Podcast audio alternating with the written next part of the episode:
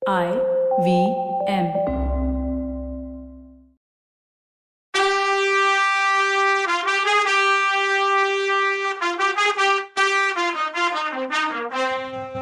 வணக்கங்க, நான் கவிதா பேசுறேன். வெல்கம் டு கதை பாட்காஸ்ட் பொன்னியின் செல்வன். இது எபிசோட் நம்பர் 208. தஞ்சாவூர் கோட்டை காவலை திரும்ப சின்ன பழுவேட்டரையர்கிட்ட கொடுத்துடணும்னு சக்கரவர்த்தி சொன்னதும், சக்கரவர்த்தி கட்டளை அதுன்னா நிறைவேற்றி வைக்க ரெடியாக இருக்கேன்னாரு சேனாதிபதி. ஆனால் அவர் குரலில் கோபம் தோணுச்சுது. கொடும்பாளூர் மாமா, நீங்கள் என்னை விட வயசுலையும் அனுபவத்திலையும் எவ்வளவோ மூத்தவர். என் அப்பா மாதிரி நான் உங்களை பார்க்குறேன். நான் உங்களுக்கு போய் கட்டளை போட முடியுமா? என் அபிப்பிராயத்தை நான் சொன்னேன். இந்த விஷயத்தில் இங்கே உள்ள மற்றவங்க அபிப்பிராயத்தையும் தெரிஞ்சுக்கிட்டு மேலே செய்ய வேண்டியது என்னன்னு அப்புறம் முடிவு பண்ணலாமே அப்படின்னாரு சக்கரவர்த்தி. எனக்கு அதில் விருப்பம் இல்லை.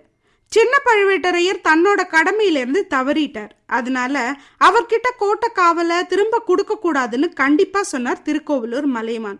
முதல் மந்திரியோட கருத்து என்னன்னு சக்கரவர்த்தி கேட்டார். நடந்தது நடந்துடுச்சு. இப்போ போய் கோட்டை காவலை மாற்றினா கஷ்டமாக இருக்கும். எல்லாரும் பதவி உரிமை பற்றி பேசி முடிவெடுக்கணும்னு எங்களை எல்லாம் கூப்பிட்டுருக்கீங்க. அந்த விஷயம் முடிவானதும் இதை பற்றி பேசலான்னு சொன்னார் அனிருத்தர். சின்னவர் இல்லாமல் எந்த முடிவுக்கும் வர முடியாது. தனாதிகாரி, உங்கள் கருத்து என்னன்னு கேட்டார் சக்கரவர்த்தி. மலையமான் கருத்தை நானும் ஒத்துக்கிறேன். என் தம்பி தான் கடமையில் தவறிட்டான். பொறுப்பை சரியானபடிக்கு நிறைவேற்றலை. அதனால கோட்டை காவலை அவன்கிட்ட கொடுக்க வேண்டியது இல்லைன்னாரு பெரிய பழுவேட்டரையர். பெரியவர் தம்பிக்கு அப்புறம் தான் எதை பற்றியுமே யோசிப்பார். அது எல்லாருக்கும் தெரியும். அதாவது அவரோட சகோதர வாஞ்சியை பற்றி தெரியும். அதனால அவர் சொன்ன பதில் எல்லாருக்கும் கொஞ்சம் அதிசயமாக இருந்தது. அதை விட அதுக்கு சக்கரவர்த்தி சொன்ன பதிலுமே எல்லாருக்கும் கொஞ்சம் ஆச்சரியமாக இருந்தது. தனாதிகாரி, சின்னவர் அவர் கடமையில் தவறல. நானும் நீங்களும் தான் அவர் வார்த்தையை கேட்க தவறிட்டோம். அவர் அப்பப்போ வந்து செஞ்ச எச்சரிக்கையும் நாம் பொருட்படுத்தவே இல்லை. எல்லாரும் கேளுங்க, மதுர வீரபாண்டிய ஆபத்துதவிகளை பற்றி சின்ன பழுவேட்டரையர் அடிக்கடி எனக்கு எச்சரிக்கை பண்ணிக்கிட்டே இருந்தார். அவங்க கோட்டைக்கு உள்ளேயே யார் கூடவோ கனெக்டடாக இருக்காங்கன்னு சொன்னார். அதனால என் அரண்மனைக்கும் அந்த புறத்துக்கும் கூட கடுமையாக காவல் போடணும்னு வற்புறுத்திக்கிட்டே இருந்தார். தனாதிகாரியோட அரண்மனைக்கும் என் அரண்மனைக்கும் உள்ள ரகசிய வழியை கூட அடைச்சிடணும்னு சொன்னார். தான் அண்ணக்கிட்ட எவ்வளோ மரியாதை வச்சிருக்காருன்னு எல்லாருக்கும் தெரியும்.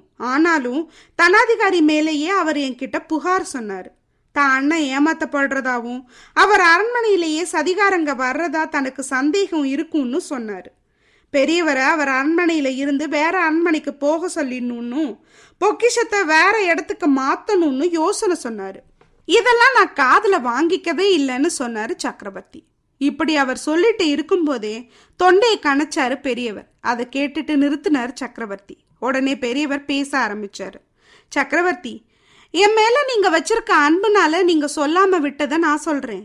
என்னோட அவமானத்தையும் நீங்கள் சொல்ல விரும்பலை, அதை நானே சொல்கிறேன். வயசான காலத்தில் நான் மோக வலையில் விழுந்து கல்யாணம் பண்ணிக்கிட்ட நந்தினியை பற்றி என் தம்பி எனக்கு எச்சரிக்கை பண்ணான். மந்திரவாதின்னு சொல்லிக்கிட்டு அவகிட்ட பாண்டிய நாட்டு ஆபத்துதவி தலைவன் வந்து பேசுகிறதாவும் போகிறதாவும் எச்சரிக்கை பண்ணான். மோகங்கிற மாயையில் முங்கி எதையுமே பார்க்காம குருடனாக இருந்தனா அவன் சொன்ன எதையுமே மதிக்கலை. ஆனாலும் அவன் தன்னோட கடமையிலேருந்து தவறுனவன் தான். அவனுக்கு நடக்கிறது எல்லாம் அவ்வளோ நிச்சயமாக தெரிஞ்சிருந்ததுன்னா அந்த பாதகியையும் அவளோட சேர்ந்தவங்களையும் கண்டுபிடிச்சி கொண்டு இருக்கணும். நான் தடுத்திருந்தேன்னா அண்ணன்னு பார்க்காம என்னையும் வெட்டி கொண்டு இருக்கணும். அப்படி செய்யாதப்போ அவன் கடமையை கைவிட்டவன் தானேன்னு பெரிய பழுவேட்டரையர் சொன்னப்போ கேட்டவங்களுக்கு மெய் சிலிர்த்துச்சு. அவரோட வார்த்தையில் இருந்த சொல்ல முடியாத வேதனையை புரிஞ்சுக்கிட்டு ஒவ்வொருத்தரும் வருத்தப்பட்டாங்க. தனாதிகாரி, கொஞ்சம் பொறுங்க. உங்கள் தம்பி கடமைன்னு வந்துட்டா அப்படி இருக்கவர் தான். அதுக்கு நானே தடையாக இருந்தேன்.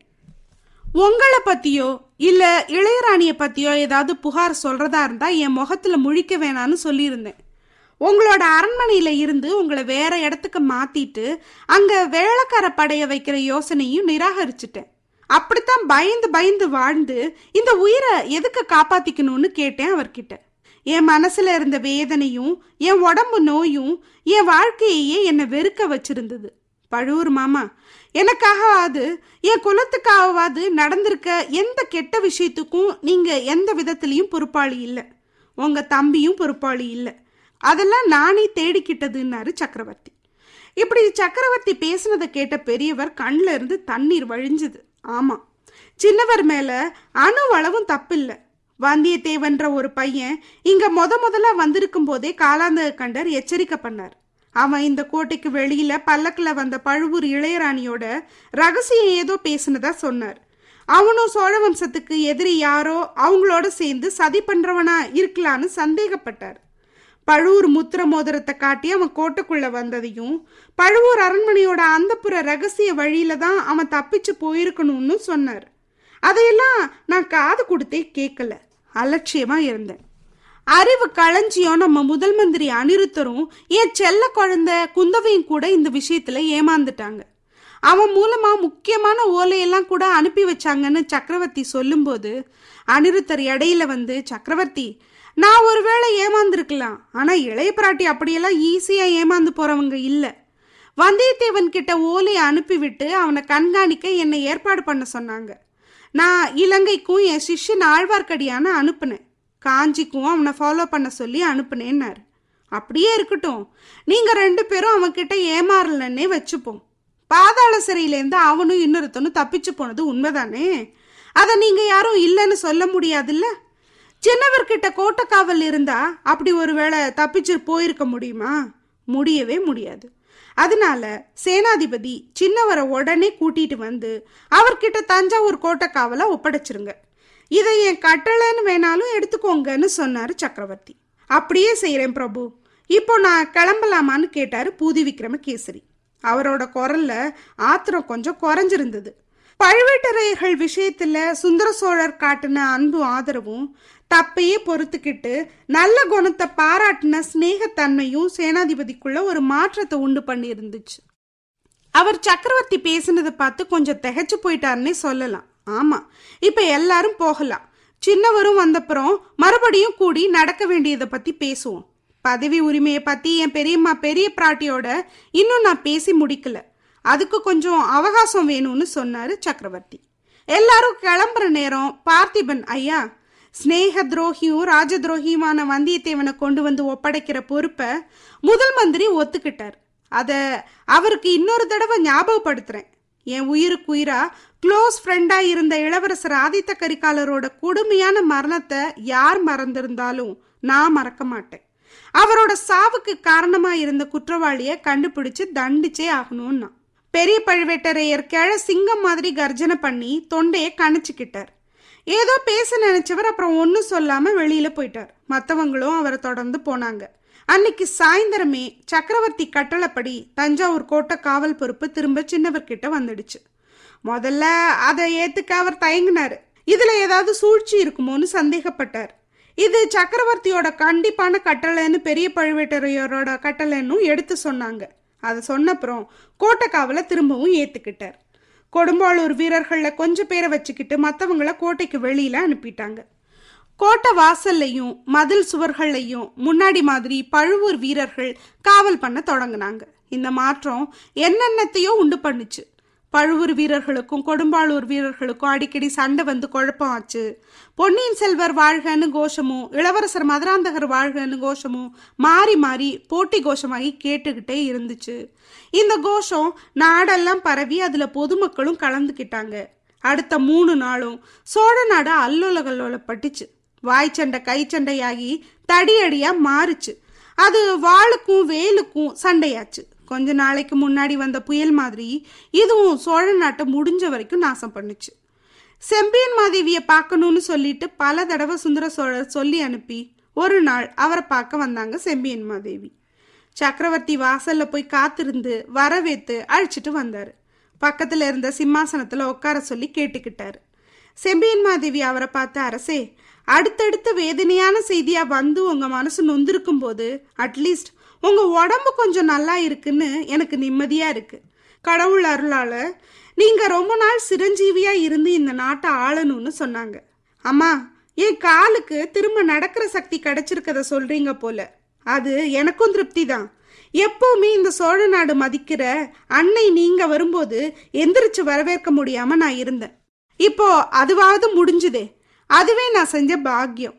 ஆனாலும் தேவி, நான் ரொம்ப நாள் உயிர் வாழலாம் விரும்பலை, அதனால அந்த ஆசீர்வாதம் எனக்கு பண்ணாதீங்க, சீக்கிரமே சிவபதவி கிடைக்கணும்னு வாழ்த்துங்கன்னு சொன்னாரு சக்கரவர்த்தி. சக்கரவர்த்தி, உங்க வம்சத்து முன்னோர்கள் வீர சொர்க்கத்தையோ சிவபதத்தையோ அடைஞ்சாங்க. உங்களுக்கும் அவங்க பரலோகத்துல இடம் தேடி வச்சிருப்பாங்க. கரெக்டான நேரத்துல வந்து உங்களை கூட்டிட்டு போவாங்க. ஆனா அந்த இடத்துக்கு போறதுக்கு அவசரம் காட்டக்கூடாது. இந்த உலகத்துல உங்களுக்கு இன்னும் எவ்வளவோ கடமை இருக்கு. நேர்ம நெறி தவறாம நீங்க செய்யற ஆட்சியில மக்கள் நிம்மதியா சந்தோஷமா இருக்காங்க. சிவாலய கைங்கரியம் நாடு முழுசும் தவறாம நடக்குது.